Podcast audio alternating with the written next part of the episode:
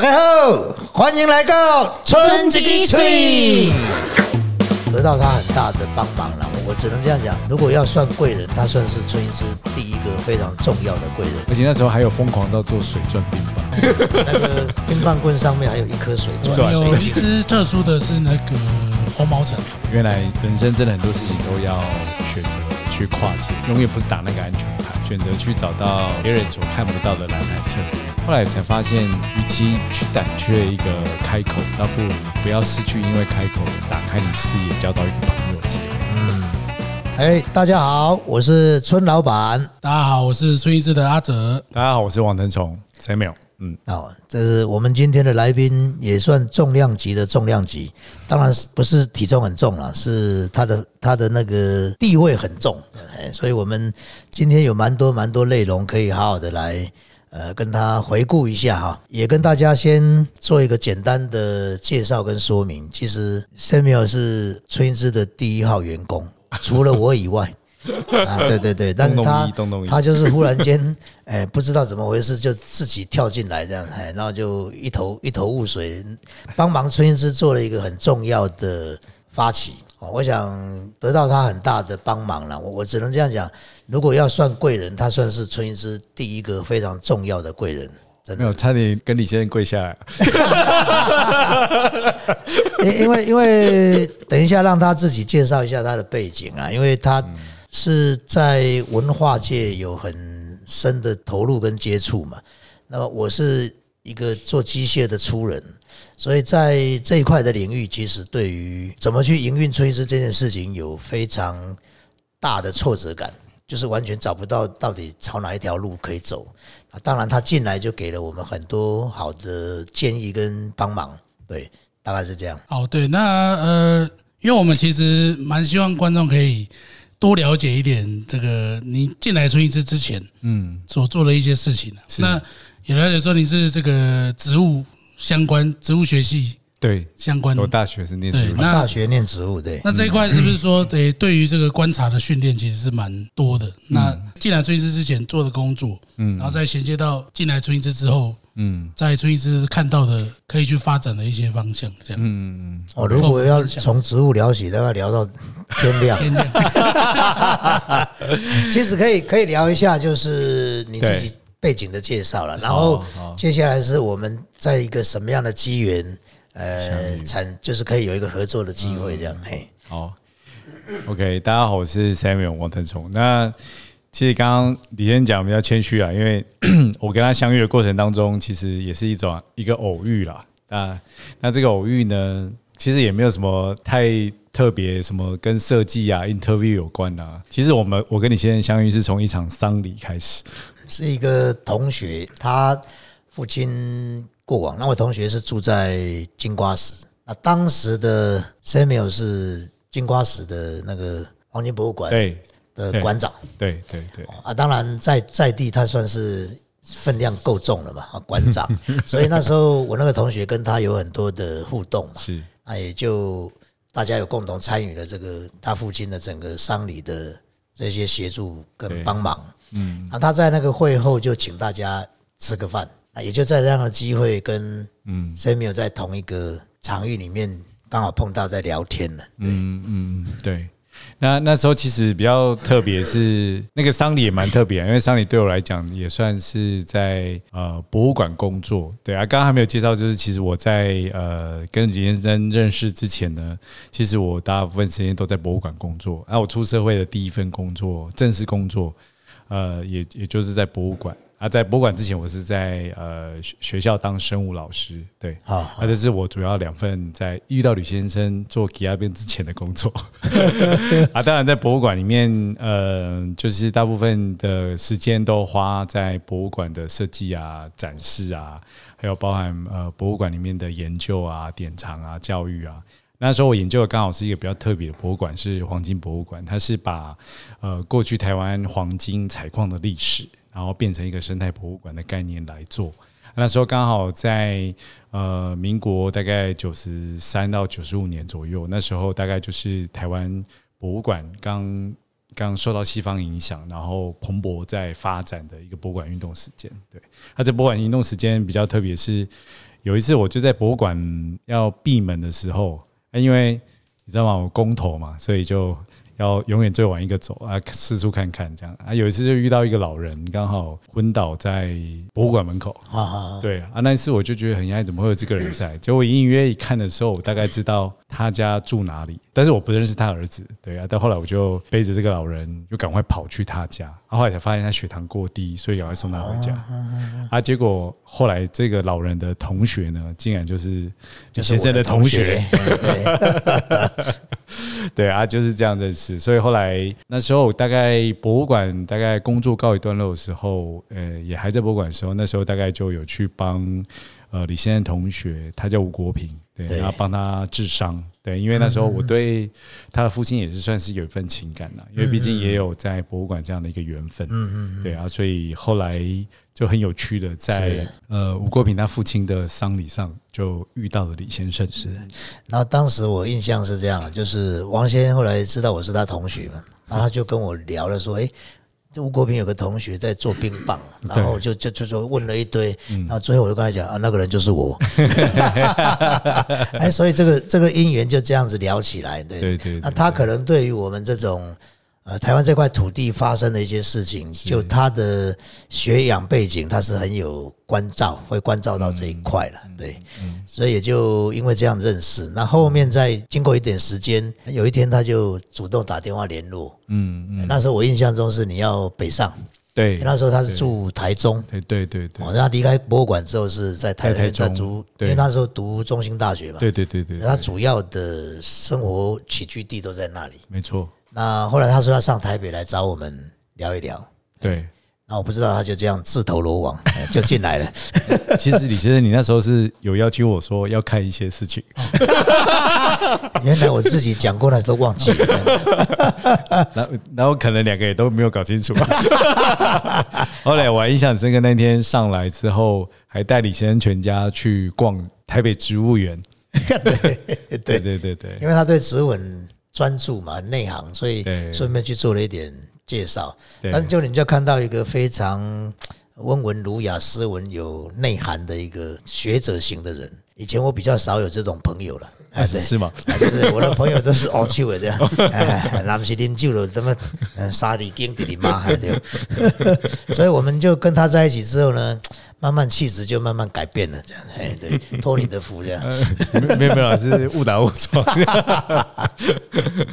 啊，后来就聊一聊，就他就觉得，诶，也可以来帮我们忙了。对所以真的就让他真正来好好的帮我们做一个整个完整对这个事情的推展。其实那时候也被李先生说动了，因为李先生有在跟我分享他做冰棒的这件事情。对啊，那时候 我还记得春之的零零一号冰棒嘛，就是在一个白色的冰柜用一个塑胶袋套着，然后看到白沉沉的这个释迦冰，对，印象很深刻啊。但是我吃了第一口之后，味道是非常难忘。啊，李先生就闲聊之中，他也聊到做出一支冰棒的这个历程，那以及呃，在现在其实他也在思考说这个冰棒有没有往哪里哪个方向去走。对啊，后来聊一聊就，哎，也不知道为什么就呃被李先生骗过来了。骗是我的专长，但是我都是骗好人啊，不会骗坏人，对不对？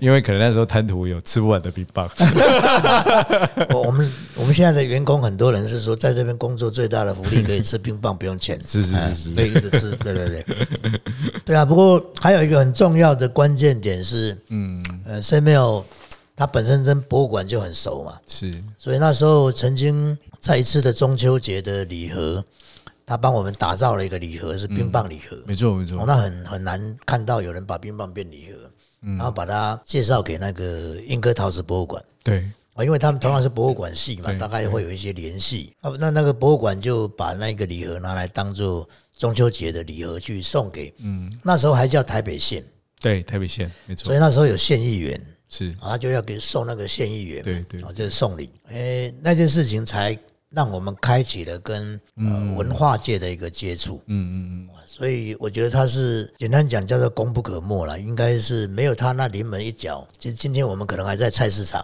哎，没有没有没有，李岩你太谦虚。其实那时候我是真的不知道该怎么做，就把压箱宝拿出来，不是也不是压，就只有那一招。只有那一招因为因。为以前毕竟都在学校教书嘛，然后后来又在博物馆工作啊，当然博物馆也有卖店，也有相关的部分。可是商品行销这件事情，我只有在书上看过，我还没有真的做过。我的第一个能够做行销的这个概念，应该是跟李先生这边一起努力，哦，然后也让我有一点学习这样子。对。对，呃，不过文创这一块确实帮助非常大，嗯嗯，就是在我们的整个一路的发展过程中，就是从呃，因为一般可能在以往就是做乒乓这一块，如果是使用水果，可能就是以农业相关的，方式去推广。农业，那当然结合文创之后，其实第一个是它的价值感会提升非常多，对。然后再来是说可以接触到客群也会不同，对，所以其实真的非常感谢，因为我们曾经也是因为这样子被简单生活节选中哦，，对对对，邀请对，那如果你只是我们可能只是水果冰棒，而没有这些文创的元素加入的话，其实比较困难。对对。对，那我们也在因为这样子，也在冰棒柜上面做了更多的变化，所以，那可以去符合说，哎，各个博物馆的需求，这样子。那时候是跟呃英格陶瓷博物馆的配合的过程也有点有趣了，因为那个馆长就曾经接到那个议员打电话来，就说：“哎、您上次给阿兵讲好价呢？” 哦，就那个那个以前那个议员大概都是台语的嘛，对对对那恭维都大声大大声的。对对对对，然后他也觉得哇，这个还蛮特别，因为送这以前送你说用月饼，大家收到就收到了，可能还转送。是哎，冰棒就大家拆开来，大家一起吃。是是是所以相对它是一个新的体验。是，那接下来当然馆长可能也基于跟他的交情，跟那个 Samuel 的交情，就说：“哎，那这个冰棒是不是要把它引进来，英格陶瓷博物馆来贩售？对它的卖店，但是贩售这个东西也希望它有一些特别嘛，所以我们才想看看有什么可以让它跟别的不一样的。那当然，水果的特色是一种，那接下来是想那支冰棒棍就是一个比较不一样可以有发挥的地方。嗯嗯，做了一支整支都是陶瓷的冰棒棍。没，错，啊，那支冰棒棍大概两个月就休息了，哎因为那个冰棒棍确实咬到会觉得有点害怕。是是哦，哎，是，甩起来那个、那个、那个、那个陶 陶陶棒，啊，那个是陶棒。对。对当然有一些彩绘很漂亮，但它就整只都是陶棒，而且很容易会断掉，这个是害怕的。你那假到得转落了，吞了在边做，后来就赶快在一两个月后赶快改变，陶片还在，但它的主体呢就做成塑胶的一个结构，对。哦，那就强度各方面条件就是没有问题了。对对但是它的那个那个冰棒的握把的地方就一朵所谓陶片的花，嗯，陶片的一个花，没错。就用那个方式去变成英格陶瓷博物馆的一个特色产品。特色产品，对，而那个特色产品很好玩，就是他后来还还做了那个记者会，我那个东西还发表记者会，所以大家可能对这个东西觉得哇，它太有一个完全新的一个呈现嘛。对对对，对，所以你看他的帮忙真的是就这样 一一步一步往那个方向跨，就他做完之后，后面就跟着来了。呃，板桥林家花园说我也要一根，对对对对。然后谁有我也要一根，然后就就变成在博物馆里面就开始流行去去渗透他们了。对，所以回顾这件事情是相当美好了，但是这个美好真的是 Samuel 你是是。帮的忙啊，不不敢对对对，不过我觉得那时候蛮有趣了，因为其实跟我记得那时候跟李先生是日以继夜，因为那时候我是第一号员工嘛，嗯啊，跟李先生常日以继夜讨论的只有一个题目：如何卖冰棒。确实也是。然后当然我们也想尽了各式各种方法，包括那时候当初其实。在都没有媒体资源之下，然后又要怎么去跟大家分享？当然，我记得那时候印象很深刻，各式各种方法都试过，连什么保险大会啦，啊，对对对哎，什么卖车的啊？李先生还透过他的人脉资源，我们还跑去宾士的卖店 去看看有没有机会这样子。对对对对啊，但诸如此类的。但是后来其实英格陶瓷博物馆，我记得那时候是应该是那时候比较正式进到文化的第一个柜。嗯，对，而且是我布柜的第零零零一号柜，对对对。啊，但是去那里对我而言，其实早期陌生拜访业务，其实对我来讲都是一个挑战，因为毕竟没有做过这个工作。然后，但是自从有英格陶瓷博物馆这样的背书之后，然后又加上在一点点小小的地方媒体圈，再加上跨界的一些文化的设计之后，诶，仿佛这个冰棒就不再是冰棒了，而是它可以拿出来被讨论的一个重要的题目。对，而这个题目之间又产生了跨界。可是我也非常感谢李先生在呃，他有这个设计制造的这个力量，能够让我们很愉快的去完成这些策划。对，对，很多就是特别的想法了。那因为我刚好自己的背景就是塑胶射出的制造厂嘛，对对对所以就把那个厂的研发然后制造就一并加进来。是啊，所以光看春一枝，其实它后面还有很多相关的资源一直是配合着的。是，不然如果单纯只有冰棒，它真的也很难做出什么太多的不一样。对对，而且那时候还有疯狂到做水钻冰棒，对对对，那个冰棒棍上面还有一颗水钻，有一水晶。支特殊的是那个红毛城，啊，对对对，红毛城那时候说红毛城的地下有宝藏嘛，啊，对对对对对，他号称，对他他那个 建筑物的底下有埋了宝藏，对对对所以我们就在那个底下，他的那个 logo 的底下放了一颗水晶。对，因为要有很强制造业，我们前面行销才敢乱写。下个也不一定很正哎，不一定啊，那下个也不一定正点，就是 Samuel 的专长。哎，对对对对对，所以真的文化那个，我觉得那个文化的力量是是。蛮大的。是是是，啊，跟我们以以前也许在卖冰棒，可能就是到菜市场，然后到市集去。其实你能够传达到的对象是极其有限，对但是文化文字的力量，它它那个扩散出去的力量就蛮大，蛮不得了的。对对而且我觉得反过头来是在文化上，其实因为对我而言啊，很多事情的发生一定都在于一个从头到尾都能够感动人心的故事作为起点。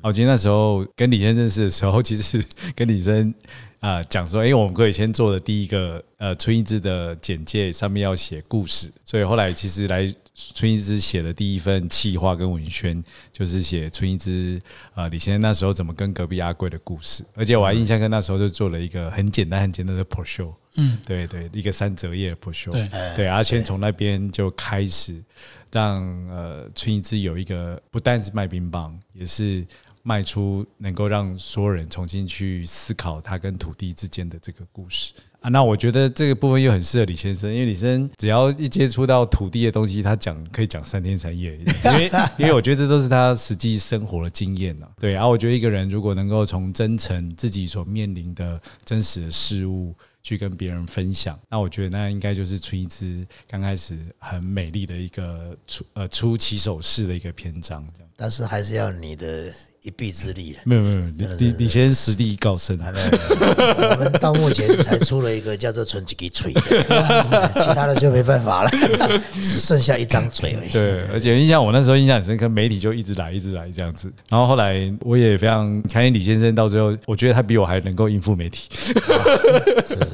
这个我是被我老婆训练出来的，每天要跟我老婆应对这样。对，因为真的假的都要讲。对，因为不知道为什么突然开始变得要开始上很多什么通告啦，啊，有些人就会来找啊，对了对，然后有些地方会邀请去做分分享享啊对对对对所以呃，帮助真的很多了。就那个时间点，嗯呃，得到很多很多不同的管道可以去分享我们正在做的事情，是但是也一直在认真强调对台湾这块土地的珍惜嘛。是啊是啊，哦这确实是很棒的一个地方。那大家要好好肯定自己的东西。我想，我们就在讲进口的东西多好多好，但是对本地的东西可能都有一点点忽略掉了。对对，哦这个是我想我们应该多一点点关注，对。那多一点点支持，嗯嗯，那在地才会有农民，他的下一代也愿意下来嘛，嗯嗯嗯，不然做个北走下一代大概也都不太愿意接受了。而且陪伴李先创春一这个业绩，给我最大的一个感受就是，原来人生真的很多事情都要选择去跨界，永远不是打那个安全牌啊。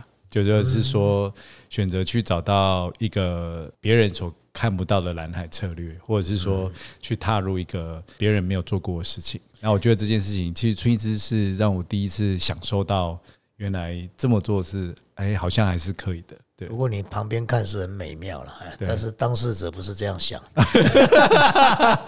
我刚开始真的很辛苦，对对。但是 因为我其实是叫做赶鸭子上架了，对不对？因为当时其实没有太多的想法，只是因为被这些乡亲朋友的期待，对。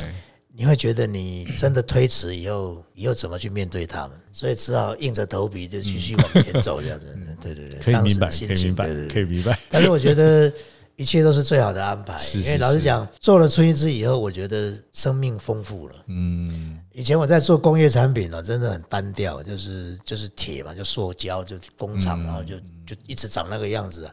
但是接触了这个产品冰棒之后呢，你开始跟土地有一些接触，跟农民接触，对，你对水果一些所谓的这些植物的理解跟认识，哇，你会觉得好丰富，那个人生变得好精彩。是，那这个是想不到的收获了。嗯嗯，只是那个前面需要熬过一段很辛苦的过程，因为都不懂。对，所以 Samuel 刚刚讲一个很重要的事情，就是跨界这件事情可以丰富，真的可以丰富你的生命。对，对对对，所以你也跨很大嘛。啊对，我看你一路到处跨，这样什么都做。也没有啦，就就人人，因为小时候趁人生呃还还可以的时候，赶快把想到但是还没有做到的事，要把它做到。对，然后呃，其实我觉得还有一个蛮有趣的部分，就是悠人深谷哦的部分，因对为其实当时他们也有来台东是。我们那边做表演，幽人神谷简单叙述是这样，他有一次是云脚台湾。对。哦，他总共用五十天，每一天走二十公里，大概有一千公里绕了台湾一圈。是。哦那最后一天就走到中正纪念堂。没错，然后在中正纪念堂的广场做了一场展演，而他在一路走的过程中，每每一天走完，如果有适当的空间机会，他就会顺便表演，嗯，哦，给在地的呃庙宇或者住民或者学生他们看。呃，我是觉得很感动，就是非常感动有这样的一个台湾的团体，嗯嗯。那当然，他那时候因缘的一个结合是刚好，他云脚台湾走到台东的时候，嗯，他们的那个安排的人提早就联络说，看这边可以有什么资源，因为他们确实在经济上没有那么宽裕嘛，对所以希望每到一个地方能不能有人支持吃的、住的。所以我就跟在地的民宿大概做了一个连连结，就是说有人可以提供住嘛，那我就来提供吃，让他们在路也可以有一个很好的落脚。是因为这样才跟游人神谷有一个很棒的接触。那一直到他走了五十天，回到这个中正纪念堂的时候，又去看他最后的一个感恩的表演。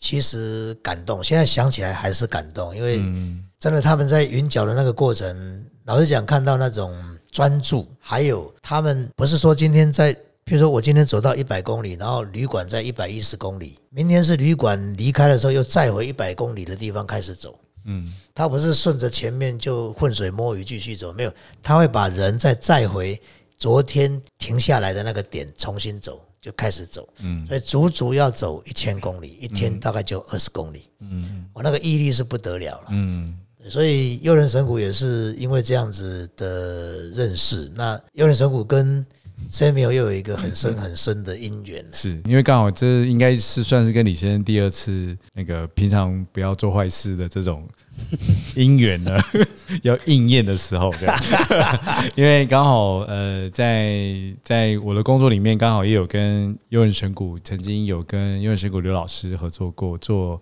一个比较大型的展演过，对。啊，当然 那一阵子应该算是。呃，后来有一次就呃有跟李先聊到，就是说，哎，这个冰棒其实有可能可以再跟展演来做结合，而且这个展演我们甚至可以为了呃表演的节目单跟表演艺术做结合啊。当然，物件跟表演艺术结合，其实在十年前那是很难的事情，对、啊。那时候刚好也有跟李先生聊这件事啊，结果。当我一提春一枝的时候，院水果刘老师马上知道说，他们知道李先生啊，对，对。所以后来就刚好，我们就跟悠人神谷合作了一次巡演，金刚星的巡演，对对对。然后而且每到一个大型的，就是巡演的定点，就会有春一枝的冰棒，而且上面会烙下呃悠人神谷的图像跟冰棒盒，而且打开之后它是一个节目单，对啊，所以冰棒应该。很少跟国家表演艺术团队合作，对。的，啊，春一枝也算是第一个，是是，所以有一个前面一个小小的因缘了，那后面也促成了很多合作的机会。是是是，呃但是最大的一个转变就是，呃，幽人神谷来挖角，嗯然后就把我们 Samuel 挖走了，然后他之后来就转战到那个优人神谷去当他们基金会的执行长。执行长，是。那个位阶跟我们这里差太多了，在这边叫做业务，对对？你那边叫执行长。其实当时这个事情他也有跟我商量了，我我是事实上我心里很笃定，我说他应该要去了，因为将心比心嘛。我说如果他是我自己的家人，我一定鼓励他，嗯，要到了，因为有一个很好的机会去任职，然后会历练了很多不一样的东西嘛。那么在春一之，其实它就是一个小小的公司，其实真的能够做的范围还是有限，以他的能力可以贡献的一定不止如此嘛。所以当幽人神谷来要请他去帮忙的时候，我大概也非常积极的支持，他应该要过去，嗯，只是当时的让渡会没有谈好而已。人家那个球团要让人都要拿钱了、对不对？对有道理对不对？那时候让应该跟他谈那个价嘛。对对对，而且还可以加注在球员啊，如果。如果价价码够好，春医师也不用做了，刚好收那一通就好。哎哎，有道理。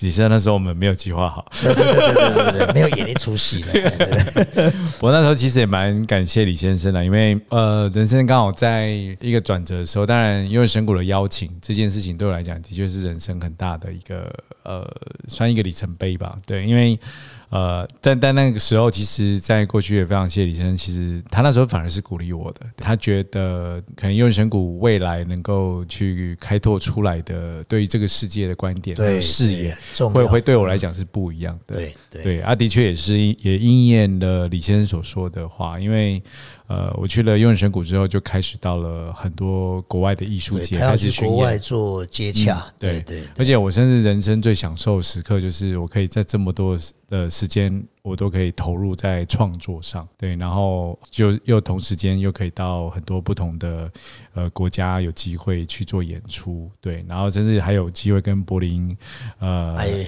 对对对，交合作到就是广播交响乐团合作到，然后又有机会纽约下一波艺术节，法国 i v o n 到澳洲 Perth 这样一路去，然后那一度反而好像我人生又重新流一次血这样子。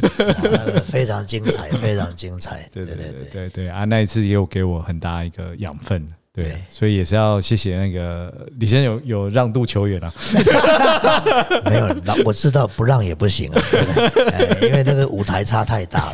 理论上真的，我说今天你是我自己的亲人，我也一定鼓励你，一定要去嘛，因为有一个这么好的机会，怎么可能放掉嘛？但确实也做了蛮大的社会贡献了，因为有这么多的展演能够出国，能够去宣扬台湾这些还艺术的东西，我我认为都是对国家是一个很大的助力了。嗯嗯，对。对。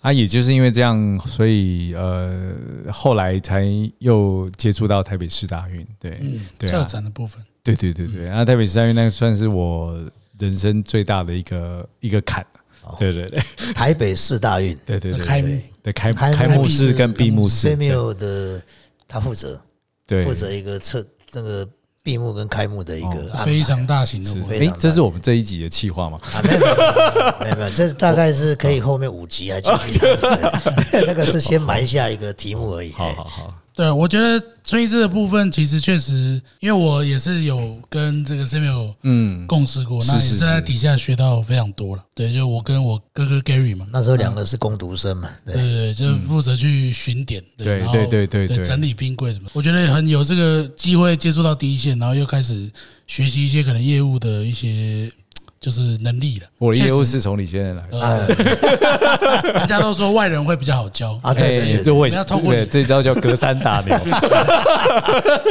所以确实那时候在，我觉得有一有一个业务的这个能力的一个增强了。是。对，那照我从就是工厂那边再回来台北这边的时候，嗯，会更有一个初步的想法。对，对。因因因为我记得那时候，其实对我而言，在业务上发展最难就是陌生拜访，嗯，因为人总是有面子嘛，对啊，然后也不知道你也怎么跟陌生人交谈。对啊，但是我觉得那时候在做这一段跌跌撞撞的历程当中，其实都永远都会听李先生以前做塑胶创业的历程，以及怎么去谈的这个技术跟技巧。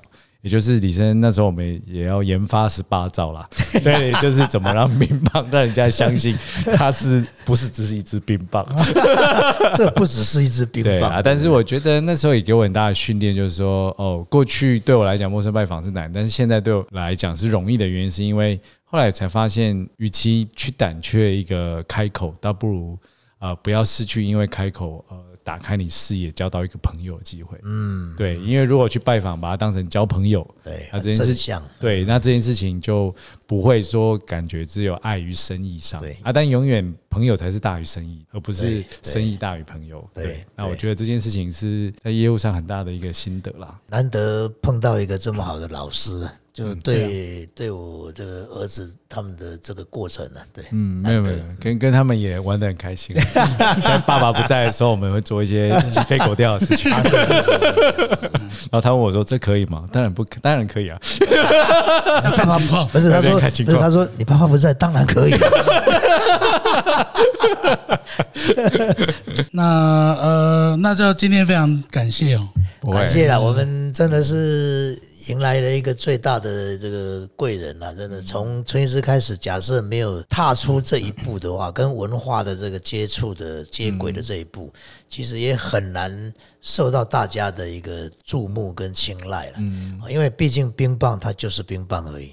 但是能够把冰棒变成一个不一样的元素呈现，Samuel 是一个绝对的操盘最厉害的高手了。不不不过，其实我也得说，就是其实在我人生里面，在春英之是我在商业跟商品这一块学习上很大的一个路，因为这一条路上包含当初李先生其实当初就是诶。鼓励我去做各种尝试，我还记得摆过二十八世纪嗯啊对，啊保险大会也跑了，博物馆也跑啊？什么赛车啦，什么？什么我们都去啊，然后也尝试过卤肉饭啊，还有等等之类的，什么都试过。可是我觉得这个反而是给我一个很大的呃无无眼佛界的框。突破框架的一个学习啊，因为我觉得一个商品要上市到呃被客人接受，到市场有一定的地位，我觉得呃企划跟讲起来都简单，对啊，但是落地慢慢一一步一步去走到商品在社会的实践，我觉得那是难的。对，对，所以还是需要你的内涵帮忙了。没有没有，要要内涵要感谢你是个好教练。好，那我们今天就谢谢，非常感谢。好，不客气谢谢谢谢陈哲，拜拜谢谢李先下次见，拜拜谢谢。